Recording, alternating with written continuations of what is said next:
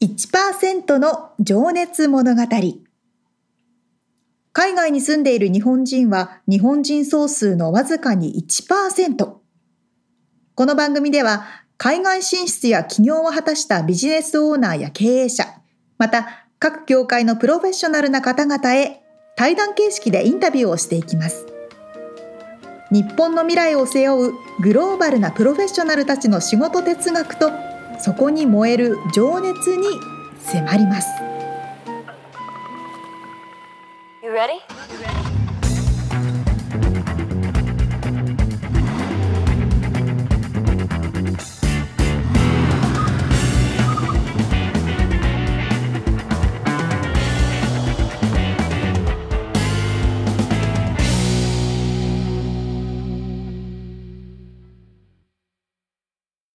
こんにちは。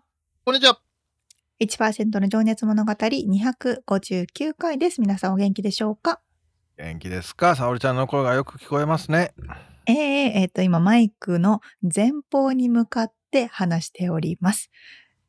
聞こえてますでしょうか？はあ、バッチリ聞こえてます。ちょっとまだ引きずってますけどね、あの、2年間マイクの後方に向かって喋っていたという事実が発覚いたしましたので、はい。今後は皆様に、えー、よりクリアな、えー、ボイスをお届けできればと思っております。いいですね。はい。そんなね、晴れやかな声と対照的な曇り空のロサンゼルス。はい、うまい。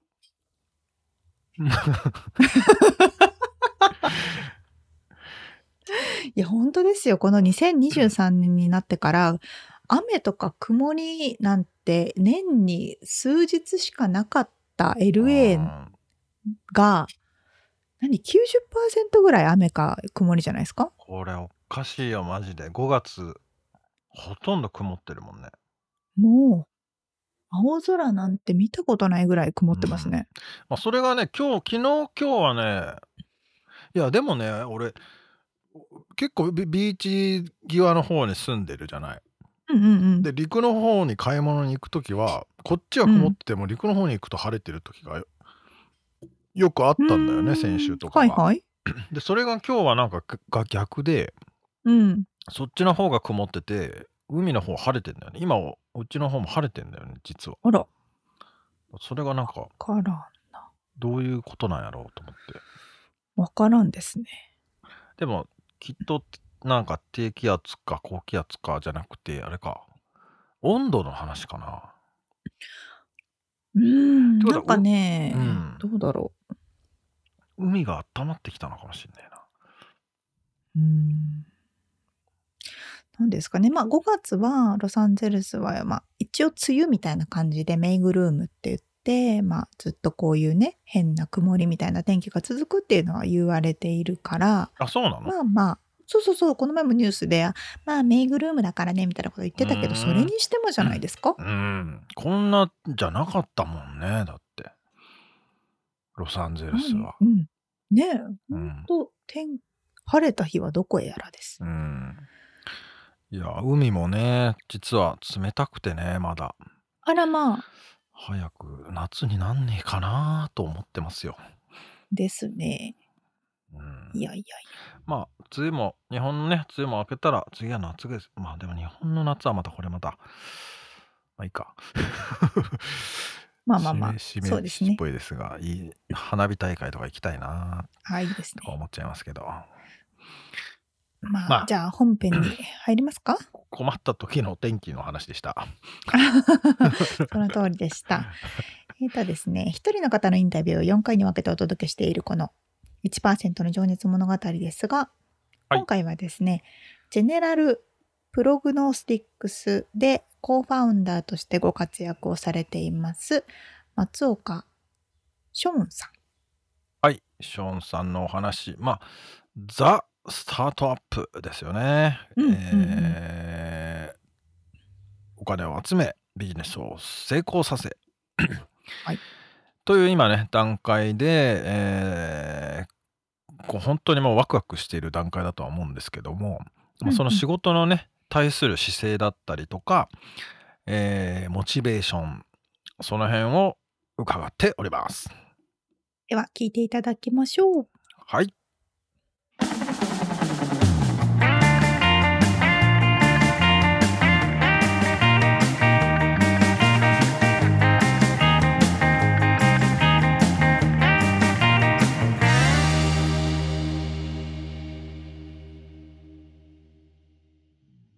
はい、じゃあちょっと今からね、仕事の掘り下げ的な話を伺っていきたいんですけど、その前に、起業ですよね。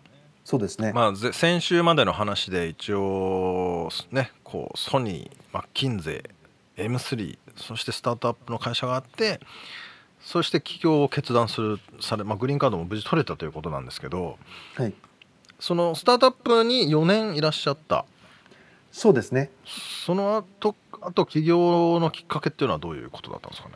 そうですね。やっぱりその将来的にいつか起業したいなっていうことは思っていたんですね。はい。ただ一方で、まああの申し上げたその家族のこともあったりとか、まあ、うんこれから出費がかさむ時に起業なんてできないよなと思っていたので、漠然ともうちょっとこの子供が手が離れた後うん。に何かこうライフスタイルとしての起業ビジネスっていうのはやれるのかなっていうのは起業の仕方を考えてたんですけども。まあ、お子さん3人ですもんね。ちなみに先週の話に出ましたけど。そうですね。3人おりますので、うん。とてもじゃないけれども、まあ、さっきさっきのそのグリーンカードの心配も妻にはかけてるので、うん。まあこれ以上こう心配をかけちゃいけないなっていうこともあったので、はい。まあ、4年間そのあのスタートアップで勤務させていただいた中でやっぱりこう自分もやりたいなっていう気持ちが湧き出てったっていうのはあります。へー。ただまあそう言いつつも理性が抑えていたっていうなるほどなるほど。状況ですね。うん。で、えー、と2020年の4月に起業したんですけどもそのまあコーファウンダーとなるそのもう2人の人間と3人で集まって話した時に、うん。やっぱりこのコロナで、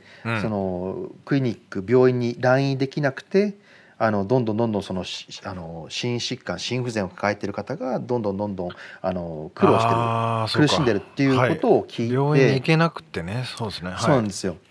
なのであの苦しんでるっていうことを聞いてあの、まあ、結果的にその3人であの起業しようというふうな形になったんですうね。でもうその時はもう何かこう、まあ、ビジネスモデルも考えつつも あのもうあれですね。あのもう理性が抑えられないぐらいにこれにかけようっていうまああの先ほど申し上げましたけど私の祖母じ祖母も心不全亡くなったっていうところもあって、もうあの抑えていられないような衝動というかうんでもう起業した止められないっていう止められないっていうところですね。で実は起業した時じはもうちょっと妻に心配かけたくないので内緒で起業したっていうのが ああります。それくらいもう抑えられない衝動であのただその周りを見て考えた時にはちょっとできないけどもしたいくてしょうがないっていうようなあのこあの経緯がありましたね。そっかそっかまあでも一応経歴を見ていくとやっぱりそのメディカル系の医療系の領域にはいらっしゃっていてその辺のなんていうのか見通しというかこれからのそのまあヘルステックとかそういうところがここっていうのが見えたっていう感じなんですかね。そうですね。あの、まあ、それは本当にもうあの共同創業者に感謝しているところではあるんですけども、私はその M3 では全然違うことをやっていたのでまあ、ヘルスケアに対するその何ですかねあのい人の患者さんとかを助けながらビジネスとしてこう、まあ、売り上げとか儲ける利益を上げるっていうことに対してのやりがいは感じてましたけどもうん。その心不全っていうのはその、まあ、祖母以外のあの接点っていうのはなかったのでただその共同創業者というのが、えー、と一人が、えー、と医療機器の会社でメドトロニックっていう会社があるんですけども、はい。そこのずっとその心不全周りのなんかアルゴリズムを作ってる人間でなるほど。もう一人がビジネススクールの同級生なんですけども彼が血液検査の、えーとまあ、医療機器の会社を、まあ、彼はガッツがあって卒業あのビジネススクールを卒業した後にすぐに立ち上げて自分で。うん自分で、うんでそれを、まあ、FDA の先ほどの承認っていうのをもらって、まあ、上司で販売することができたっていうあの血液検査のプロの人間なんですよね。なるほど。で、まあ、あのその3人で話してる時にもともとそのあの血液検査のあの会社起こした会社の友人っていうのはへあの糖尿病とかそういったような血液検査だったんですねヘモグロビンっていうのあの血液検査の医療機器を作ったんですけども次に心不全っていうのをちょっと考えていった時にはい。お医者さんにその心不全のあの、まあ、あの医療機器で血液のこの先ほどのうん NT プロ BNP がこう測れる血液検査のあの医療機器って需要がありますかって聞きに行くとうん。あのあの面白いねっていうふうにおっしゃっていただけるんですね。ただどれくらい頻回にこの血液検査をすればいいのっていうことを聞かれると言葉に詰まるんですよね。それがうん1ヶ月に1回この血液検査をしなさいっていうのか3ヶ月に1回しなさいなのかもう毎日しなさいかっていうのがわからない。でそうするとあの言葉に詰まっていたっていうことがあって3人で集まった時に、じゃああの最適なタイミングで血液検査をするアルゴリズムを作ればいいじゃないかっていう発想に至ったんですよね。それは患者さんのコンディションとか状況によってそれタームが変わってくるってことなんですかね。あどそうですね。おっしゃる通り例え最ばその適なその頻度が変わるってことですか？本来であれば変わらなきゃいけないんですよね。なるほどなるほど。だけどもそれが現状行われているのが、まあ、採血技師さんを介してあのクリニックに来院する半年に一遍のタイミングでしか血液検査ってされないんですよ。ああなるほどなるほどおっしゃる通り、まさにもっと頻回にしたいっていう需要があるんだけれども、うん。それがまあコスト的にできなかったりとか、うん。あと明確な解がないんですよね。もっと安定した患者さんっていうのは半年じゃなくてもいいですし1回1年に1回でいいかもしれない、なのでアルゴリズムで最適なタイミングで血液検査をするアルゴリズムを作ればいいんじゃないのっていうことを3人で考えてこれをまた今度どお医者さんに話しに行くといやもう最適なタイミングで血液検査しなさいっていうようなこう通知がするんだったらもうその血液検査しなくていいじゃんっていう話になったんですよね。なるほどねうん、でそれでそのブラッドレスブラッドテストっていうかあのかかあのしあのちゃあの発想として、アイデアに行ってく行き着いたとなるほどでこれはいいけるぞというふうなことを思ったわけなんですよね。うーん。面白いまあでもそこではやっぱりそうですよね。かかっこなんていうのかな。言語化して論文書いてっていう最初の冒頭の話に戻りますけどはい、こう地固めをしていかないといけなくて、まあ、そこは経営手腕でもあるかとは思うんですけど。そうですね。ただそのあのその以前にうん。例えばそのウェアブルを使って、えー、と心拍と何かこうあの心拍ですとか体重とかそのはい。個別のその情報と心不全のその増悪再入院とかそういったのをしあのあの調べたあの論文っていうのはあるんですよ相関関係があるってことを。なならば我々一気にそれをまとめるっていうことをしようとウェアブルを使って。なるほどなるほどで先ほどのあのもう一つのユニークな点としては血液検査とのバイオマーカーのそのそあの相関関係を見ようっていうふうな発想なんですよね。なんでかっていうとウェアブルだけであのあアルゴリズムを作るってことはまず一つにウェアブルのデータで実は汚いというか二次元のデータだったりするんですよね。心拍の乱れっていうのがこの心臓の状況が増悪心不全の増悪ってあの状あのコンディションが悪くなってるのかそれとも階段を上って心拍が乱れてるのかってこの区別がつかないんですよ、ああそこまでだから明確には分からないっていうわからないですよね。ななのでこのウェアブルだけに頼ってアルゴリズムを作ろうとしてる会社あるんですけど結構苦労するところもあります。仮にそこでアルゴリズムができたところで三津先生あなたの患者さんっていうのは、えー、と我々が開発したアルゴリズムのえー指数でいうとリスク指数で1から10の中の7ですよっていうことをうん三津先生に言ってもそれな何のこっちゃ分からないですよね。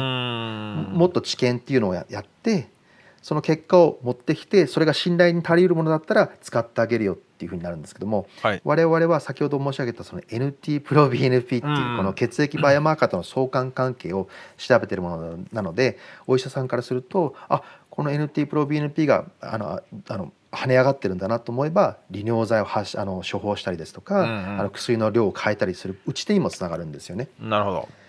うーんそっかそっか。そういう感じですこうなんていうのかな。お医者さんと一緒になってか開発っていうよりもなんていうかアイデアをこのう方向性をいただいたっていううんうん。形ですね。なるほどなるほど。うーん。じゃあ最初からこのアイデアで起業するぞっていうよりもアイデアが出てこれならいけるっていう感じなんですね。そうですね、うん。これならいけるっていうふうになったっていうところが、うんでもういいても立ってもいられなくなったっていうところですね。それでまあ内緒で奥さんに内緒で起業した後にどうやって打ち明けたんですか？あのやっぱりまああの最初にその数ヶ月後に打ち明けたんですけども、うん意外意外というか嬉しかったのはやっぱお「おめでとう」って最初の一言だったんですよね。あそうなんですね。まあ妻からすると何かこそこそこの3人でやってるなっていうことは分かってたんですよね。なので、まあ、妻としてもあのなんかやってるなっていうことはかんあの感じていたんでしょうね。でそこで打ち上げた時に「おめでとう」って言われたことはすごく嬉。しかったですね。はうんそっかじゃあ理解してくれて。い、そうですね。やっぱり妻の理解家族の理解なくして、うん。あの今の会社せ自分のあの企業っていうのはあのやっぱりあのありえないですね。うん。そっか。まあね。その会社勤めよりはやっぱりリスクもあるだろうし。そうですね。ねこう。まあでも今のまでの話を聞いてると本当にこう意義あることだし成功すべきことだし あの世界に貢献してほしいなという感じがしますけど、ん。ありがとうございます。でもやっぱりそのとあのお医者さんはやっぱり常に欲しいこの非非侵あ襲でこの NT プロビニ P っていう信頼に信頼に足りうるこの血液あのマーカーとの相関関係を調べてると、うん。ほもう昨日持ってこいっていう感じなんですよね。うん。でもこれが投資家とかあのに回るともう全然あの箸にも棒にもかからないっていう時期もありましたので、ああそういうことね、うん、やっぱりそれが なんだろうな。あのちょっと敏感になりすぎてるのかもしれないですけどアジア人だからとかそういったこともあるのかもしれないですけども。もそういったようなやっぱ苦労はありましたけども救われるのがやっぱその先ほどの家族ですとか、まあ、こういった名名もない会社にまあ参画してくれるうん。ジョインしてくれるあの、うん。まあ、従業員仲間ですよね。うん。でですとかあとはやっぱお医者さんがやっぱこれ欲しいってもうぜ医療の現場で欲しいってもう今これを我々の話をすると100%ほぼ100%の形でお医者さんが欲しいって言ってくれるので、あ。もう医療の現場で必要としてるっていうところあとーは間違いないってことですね、うん、患者さんもいいねっていうふうにおっしゃってくださるので、うん。まあそのノーっていう人がやっぱり企業で名もない会社なのでノーって言われることが当然多いんですけども、コアとなる人たちがうん。すごくサポーティブで理解得てあの応援してくれるので、うん。あのまあ、精神状態としても、まあ、うまくこうあの正常を保ってるって感じですね。なるほどね、うんうんうん、やる意義があるっていうか、ね、そこを感じていらっしゃるってことですよね。そうですよね、ん。はい。うん素晴らしいです。じゃあちょっとねこう質問をしていきたいんですけど仕事に関しての、はい。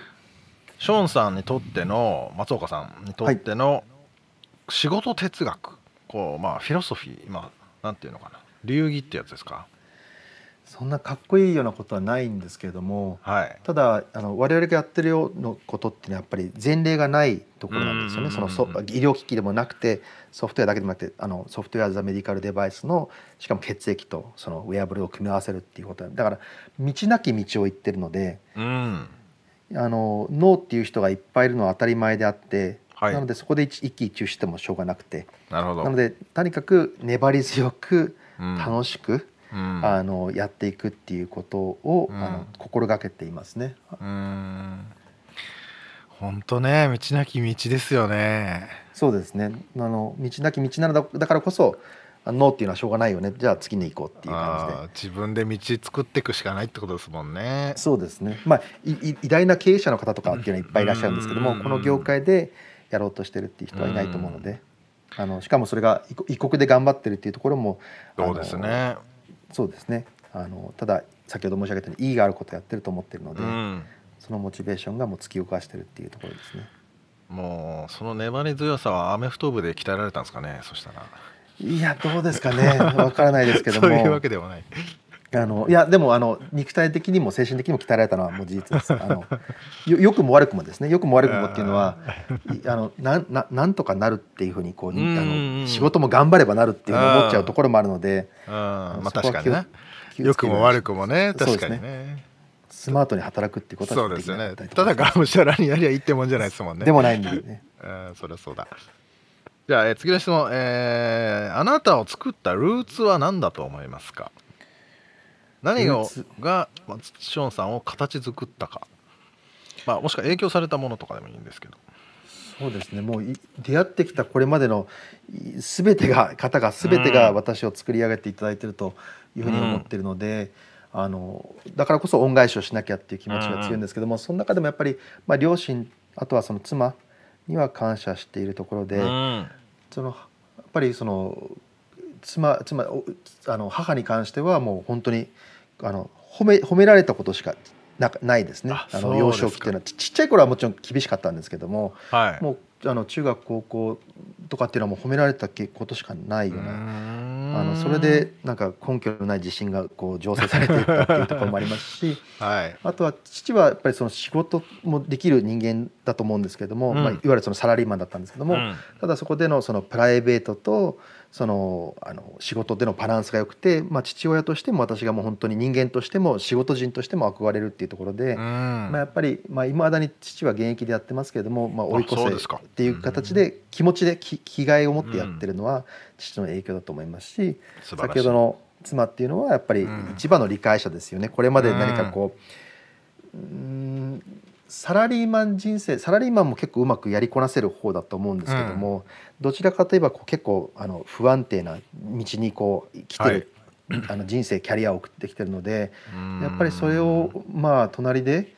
あのえ笑顔で肝が据わった形でこう応援してくれるっていうのは、はそのも先ほど申し上げたんです。妻も実は中高大って同級生なんですね。なので帰国子女そうのなんですね。人でまさに先ほどのアーバイに一緒に高校に通ったあおーつそうですか。人なんですけども。なので、はい何かこう生活レベルとかっていうのも何かその駐在員のお子さんっていう形でい比うん較的こう裕福な家庭だったと思うんで、うん。その生活レベルを落として今のこのあの私のやりたいっていう気気持ちを突き動かしてるだけであ何かこうついてきてくれるというか、まあ、うんついてきてくれるって言い方じゃないですね。一緒に搬送してくれるっていうのまあ、うんはうん。ありがたいですよね。受け入れてバックアップしてくれてるんですよね。きっと精神的にもね。それでもね。それがあるからもう思いっきり働けるっていうのはありますもんね。そうですね。あの、まあ、な彼女がなな守ってくれるっていうか、うん。そのどっしり構えてくれてるっていうのが、僕の中ではやっぱり安心して仕事にできるつあの集中できるっていうのは。大きいと思いますそれは。そうですね。あと実際になんか仕事での悩み事っていうのはやっぱりこう、うん。あの他の従業員にはもちろん打ち明けられないですけどもうん。妻には結構あの打ち明けたりとかっていうのをして。あのじゃあ仕事の話とかも結構されるんですか？細かいことはあんまりしないようにしてますけれども例えばその従業員でこういう揉め事があるんだっていう時にはやっぱ人間として僕よりまだちょっとあのせ上の人間達観してる人間なので、あこうしたらいいんじゃないっていうことを結構言ったりするとその通りだったりとかするんですけどね。いや確かに私の妻にね人間関係のことはねかなり相談しますね、うんこういう人どう思うみたいな、うん。やっぱり私はどうしても良くないんですけどもうん、何かこうあので意識して変えるようにはしてますけれども、何かこうはい。頭ごなしにしあのなんかこう、うん。ねっていうのがやっぱり自分の期待値とのこの乖離とかっていうのがあったりすると、っていうのがあったんですけどもうそうじゃなくて、うん。あなたは一歩下がってっていうことを言ってくれたりとか。あのやっあぱり感情じゃないところのもうちょっと精神のところでこううまくこうああまあ操られてるのかなっていうふうに思いますね。いやでもなんか女性の方がやっぱそういう人間を見る力に長けているのかよくわからないんですけどほとんど会ってないのにすごい言い言い当ててくるんですよね。そうですね。何なんだろうこれっていう。そうですよね。わかります。うん。まあでも心強いですね。そういう奥様がいらっしゃるっていうのはね。まあ楽を楽にさせてあげなきゃなっていうふうには思いますけど、うん。でもまああの先ほど申し上げたように仕事が仕事じゃないぐらい楽しんでるので、うん。まあ妻としても横で見ててなんかあの楽しそうにやってるなっていうふうには思ってると思うんですけどね。じゃあこれでも次の質問にもつながってるかもしれないけどモモチベーションですね。あなたを引っ張ってるモチベーションは何ですかっていう。もうそれはモチベーション、うん。そうですね。やっぱり、まあ、一つに浮かぶのが、まあ、家族のうん。ありますし、あとやっぱり亡くなった祖母みたいな人が世の中にいっぱいいると思うとそこがモチベーションになるっていうのと、うんあとは小さな会社にもかかわらずジョインしてくれてる従業員、うん。その家族ですね、うん。をの期待に応えたいっていうのとあとはまあと投資家ですね。投資家に対してこうリターンを生まなきゃいけないっていうのが、うん。まあ、モチベーションというかオブリゲーションこれはけあの、うん。よよくないのかもしれないですけどオブリゲーションぐらいの形で私は思って、うん。まあ、義務感責任感っていうところもあるのかな。っていうのはあると思いますね。そうですよね。あとはやっぱ先ほどノーっていう人がいっぱいいるっていうふうに申し上げたんですけど、はいそいつらを見返してやるっていうエネルギーも大きいですねう。んまあよけあのこれが健康え健康的なのか分かんないですけども、うんあのそういったような負のエネルギーっていうのもやっぱりこう、あのふつふつと湧き出るものがありますね。いやでもそれは健康的だと思いますけどね。そうですか。ねあのだって正しいことを信じてねあのそれを正しいって証明してやるっていうふうに思ってらっしゃるわけですもんね。ただ私の共同創業者っていうのはもうな流すもうフラッシュっていうんですけど流してあもう次に行くそのことを一回一回気にしてもしょうがないし返すっていうこと自体その意識をこう奪われること自体があうん。のバカバカしいっていうふうにまた言う人間なので。はあまあ達観していらっしゃるのかそうですね。まあ、考え方はいろいろでもありますけどね。はい。いやでもなんかやっぱりねまあそうねそこら辺は支えてるのはでも個人個人で違うところなのかもしれないですけどね。そうですね。そうですね。なるほど。じゃあちょっともう一個だけ質問してこのセクションを終わりにしたいんですけどはい。今までのショーンさんの人生の中でこうしてきた最良の意思決定は何だったと思いますか？最良の意思決定ですか？俺はこう決め、決断してよかったなっていう。まあ最良っていくつかあるとは思うんですけども、でもそれがあのあと振り返った時に点としてつながってるっていうところで、これまで申し上げたような例えばもうあの大学の進路っていうのもそうですし会会社として就職したところもそうですしもうビジネススクールとしてあの落第生だったにもかかわらず受け入れてくれた学校ですとか、もう就職もう全部になっちゃうんですアメリカ移住企業企業って 全部になっちゃうんですけども。はやっぱりあのスティーブ・ジョブズの言葉じゃないですけどもあの振り返ったら点と点がつながってるっていうのはよく感じるところはありますね。いなるほどね。なんかでもね今の話今まで聞いてると最良の決断は今の奥様を選んだっていうことなんじゃないですか？選んだというか選んでいただいたって選んでいただいた。そその偶然がそうか。偶然というかなんていうかその出会いがね素敵だなって思いますね。ありがでもそこにはやっぱりその父の転勤とかあったりとかね。そうですよねいろんな偶然がうん必然となったのかもしれないですけども、重なったっていうところがねでもその天気天気でやっぱり相談なりなんなりをしてらっしゃるでしょうしね。そうですね。やっぱり妻に横にいてくれたっていうね。そうなんですよね。あの怒られるかもしれないですけどら楽なんですよね。この人生のこの選択分岐点っていうのああ。を全部こう彼女は知っているのでこういう人生を歩んできたっていうのはもう本当に共に歩んできたので何かこう説明する必要もないですし、うん。友達っていうのも共通の友達だし、うん。もう全部が分かってるところで、うん。あのら楽って言ったら怒られちゃうんですけど本当にでもそういう存在ですよね、ね素敵なご家族。ありがとうございます。うん。いやでも本当にねその自分を知っててくれてる人がいるっていうのはでかいっすよね。そうですね、うん、まあ、家族っていうもんはそういうもんだとは思いますけど。うん。でもそうですね。友達とかっていうのも本当に恵まれて、うん。こちらに来た後も日本人の方にいろいろと支えていただいてっていう、もう学校でももちろん支えていただいてっていう、うん。感謝しかないですね本当に、うん。もうぜ全然あのいろんな人にに感謝してます、うん。いやーありがとうございます。じゃあちょっとねそろそろ最後のセクションに入っていきたいと思います。はいお願いします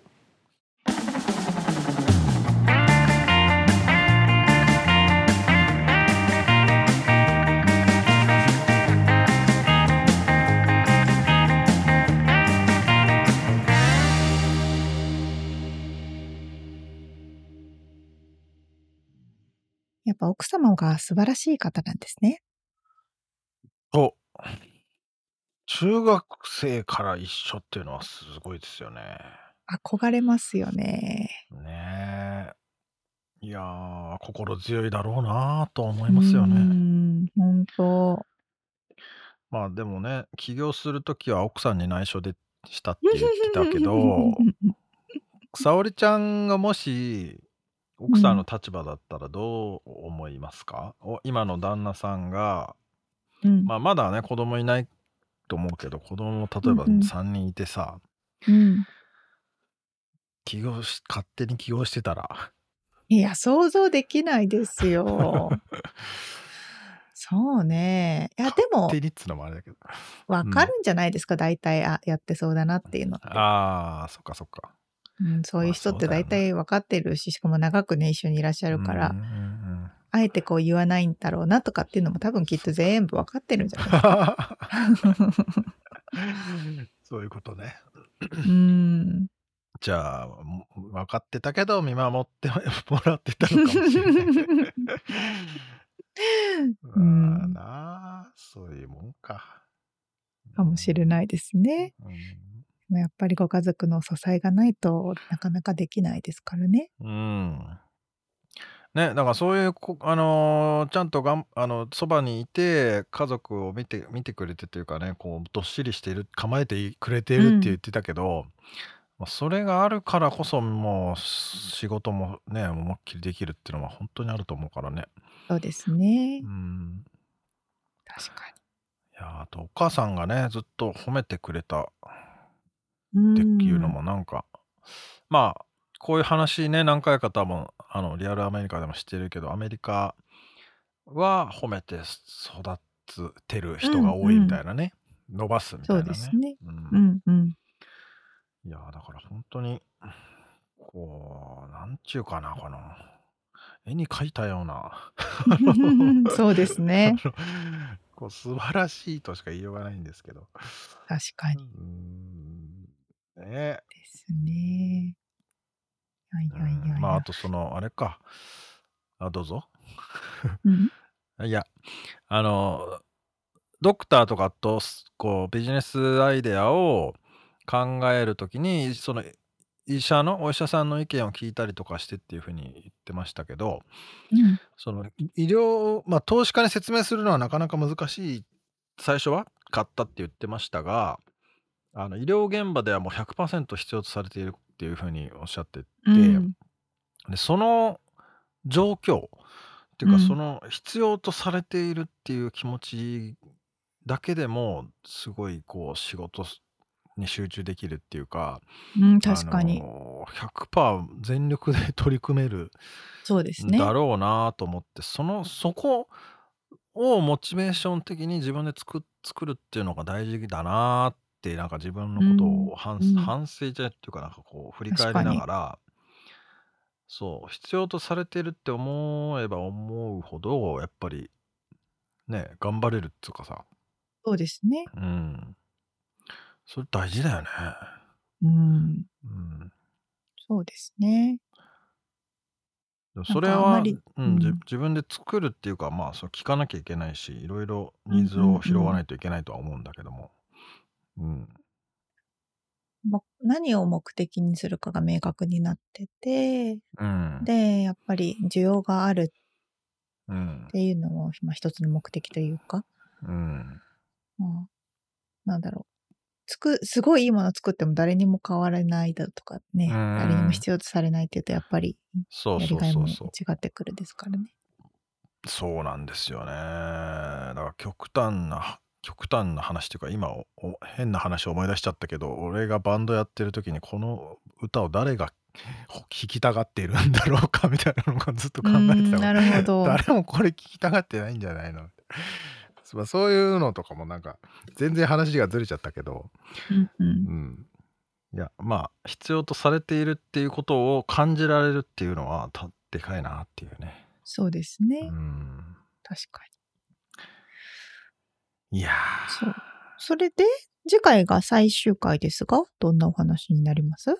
はい、えー次回が例によって未来を意識した話なので今後のね、まあ、ビジョンだったりえーっと何だったかな。えーそうですね。メッセージですね。あとは例によって思い出の曲とエピソードとかねあと、うんうん映画とかねその辺もちょろちょろちょろちょろと話が尽きなかったですけど 伺っておりますはい。楽しみにしております。はい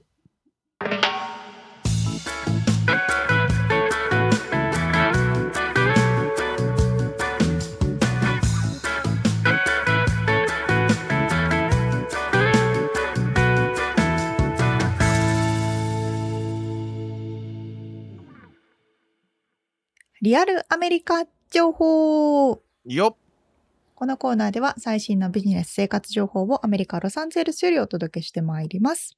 はい。えーっと、今回は、まあうん。特に題材があるっていうわけじゃなくて、うん。あれ？これみんなどうしてんのかなって話なんですけど、は飛行機の座席を取るときって、あ。なんかこだわりとかあります？って話。こだわり？そうそう。やっぱ海外に住んでると飛行機に乗る機会多いじゃないですか。うんそうすると皆さんやっぱ席を取るときって多分、こういうとこがいいなとかっていう風に決めるこだわりとかなんか、こうコツとか、多分そういうのもあると思ううんですよね。みつさんどうですか？コツはよくわからんけどまあでもうん。あれだね。まずはあのアイル側だよね。みなんて言うんだったっけ？通路側？通路側？ああ、はいはい。でへ結構俺一番後ろを選ぶ時もあったりとかええ。あとあの CA さんが作業をしているところの近うんうんいところらへんを選ぶ傾向にあるかもしれない。ああ、そうなんですね。なんはい、で、というのはうん。まずトイレが近い？結構。うんで、うんうんトイレまあだから窓際だとめんどくさいからいちいち隣の人にちょっとごめんっつってやるのがね。うんうんだから、あの通路側を選ぶっていうのが一つとあとなんか、と時たま体操したくなるから屈伸運動とかさうんうんうん もう座ってられないみたいな時にうん。ちょっと出てその CA さんがいるいるいるっていうか作業場っていうか空間があるじゃない？あのうん。あそこら辺でこうなん屈伸運動をしたりとかこうなんつうんだろう変なおっさんの動きをするっていううん、やるやる。やるやるやる。ああ、なるほどね。伸びをしてみたりとかねそっかそっか。それが近いところででプラスまあこれうん沙織ちゃんがもしかしたら言うことかもしれないんだけど、うんうん。隣が一人のとこひあところを選ぶああ、なるほど。隣が一人のところ？うん。例えば3列真ん中がの島が3個あったとして、うん。まあ、両側に2じゃん、ああ、ちっちゃいやつはそうか。うん、ちょっと忘れちゃったけどねでそうですのなんかあ大体ねなんそうそう、となくちっちゃい飛行機は232。大きいのは343が多い。そうだよねうん。あそうか343の場合もだから3の時にうん。1個開く可能性があるんじゃないかっていうところをあえて選ぶ、ほそう2空いてたらあの2入るかもしれないしうん。2埋まってたらうん。まあもうそこしか選べないんだけどうん。そのもしくは1空いてて隣が空いてるうんうんうん。ところを選ぶとそこがもし空いたままだったらさうん。楽になるからちょっと言ってること分かったから今わかるわかる。うんあの、3、三横並びで、横2個空いてるとこを選んだら、横うん両方入ってくる可能性があるかうら、ん1個のとこ選んどけば、うん、まあ全部埋まることはないだろうと。うんとか思っても全部埋まるんだけどね結局埋まるんだ。そうそう、混んでるとね。ああ、確かにね。うんあなるほどな。なんか、そうそう、考え方はいろいろあって、家族の分とか取ってると、あ、そういうふうに思うこともあるんだっていうのに気づくんですけど、ああ。あのー私もトイレが近い方がいいかなと思って、みつさんみたいに家族の分をねそのトイレの近く選んだことがあるんだけど、うん。日本とか遠いところに行く人、十何時間乗る人って基本寝てるじゃないですか。うんうん。そうすると、トイレ流す音とか、そうそう俺もねトイレのそばは嫌なんだよねだけどど CA ね。さんの空間のスペースの近くがいいんだよなるね。そこは難しいとこなんだけど難しい。大体一緒にありますもんね、トイレと。そうそうそうそうでもねないところも。もあるのよあじゃあそこを狙って。そうそこを狙ってででも今言ってるのはだからトイレに出たり入ったりするのが、っうんうん。てことだよねそうそう。うんうんうんあ、なるほどね。ピンポイントですね。うん CA さんの近くだけど、トイレの近くではないとこね。そうああ、なるほど。あとは、一番後ろ取るって言ってて、うん私も家族の一番後ろ取ってあげたら、うんなんかね、航空機によって、母親が言ってたのは、ジップエアーは一番後ろの席が、リクライニングができないとかっていうのがあるんですって。ああそれは嫌だねえー、みたいな。そう。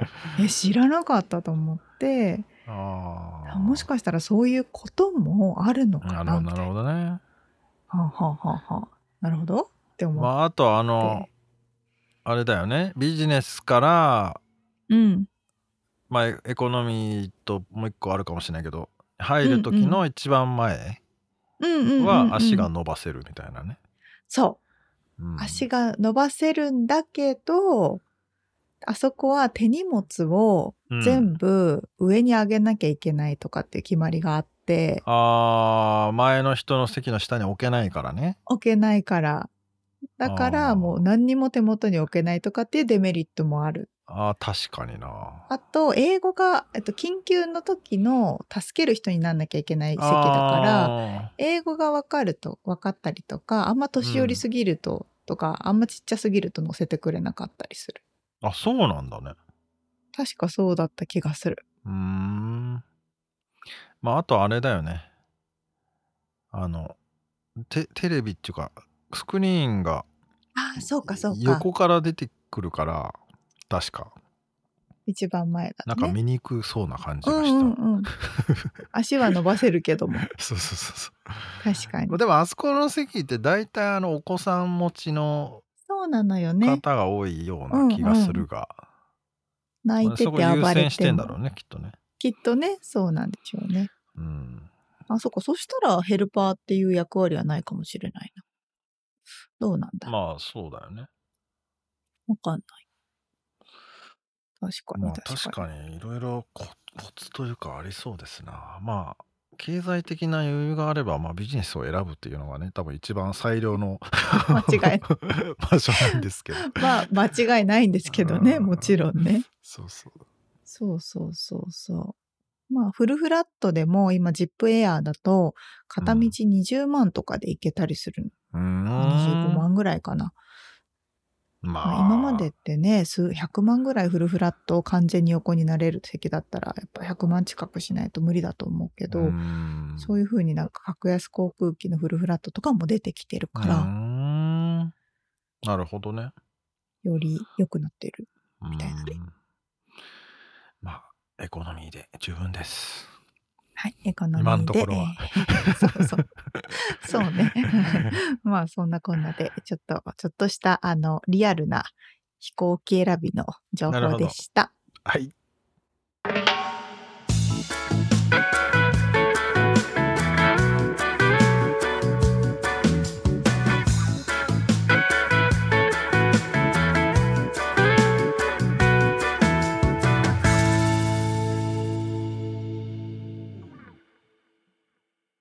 では、締めの情報です。質問。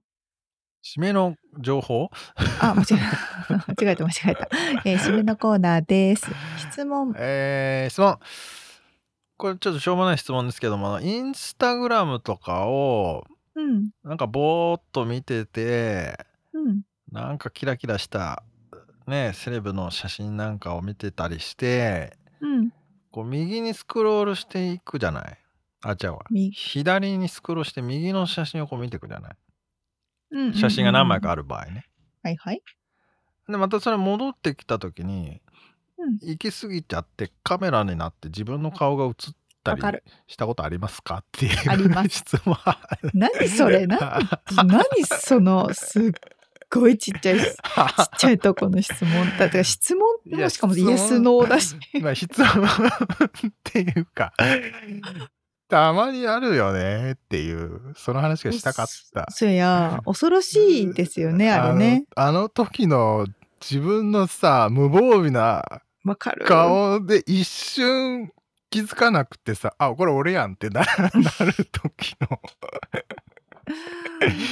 あれなんでああいう設定になってんだろうね寝っ転がってる時とかが多いから。そうそうそうもう完る全にさ油断した顔してるじゃんあの時。うん、本当に。誰にも見せられない顔してる時にパッて出てきてさ。あれね間違えて写真撮ってねポストしたりしないのかなと思っちゃうよね、怖いですよね。ね。でも何が怖いって、本当にハックとか全然できる世の中だから、実は携帯のカメラとか全然見られてたりするのかなとか思うとね。本当にね。一番ひい。どい顔してるよねあれあの時そう。はダラダラ見てる時。そうそうそうそう。もうね、怖い世界ですよ。ちょっとねこれ話つ通じたかな。多分わかるとは思うんですけど。ね。キラキラしたポストを見てて不意に自分の顔が映ってる時。って皆さんありますか？っていう、そうですね。うん、確かに。質問でした、は以上、以上で、以上で締めのコーナーは終わりまして、はい。えーっと、今回お届けしました本編の内容とか、リアルアメリカ情報のインフォメーションはブログに掲載しております。podcast.086.com、podcast.086.com、または1%の情熱物語で検索してみてください。はい。えー、番組がちょっとでも面白いと思っていただけたらぜひフォローをお願いします。お便り、レビューもお待ちしています。そして番組サポーター、パトロンさんからのご支援も引き続きお願いします。詳細はウェブサイトを見てね。ということで、今週も聞いてくださってありがとうございました。ありがとうございます。またお会いしましょう。じゃあね。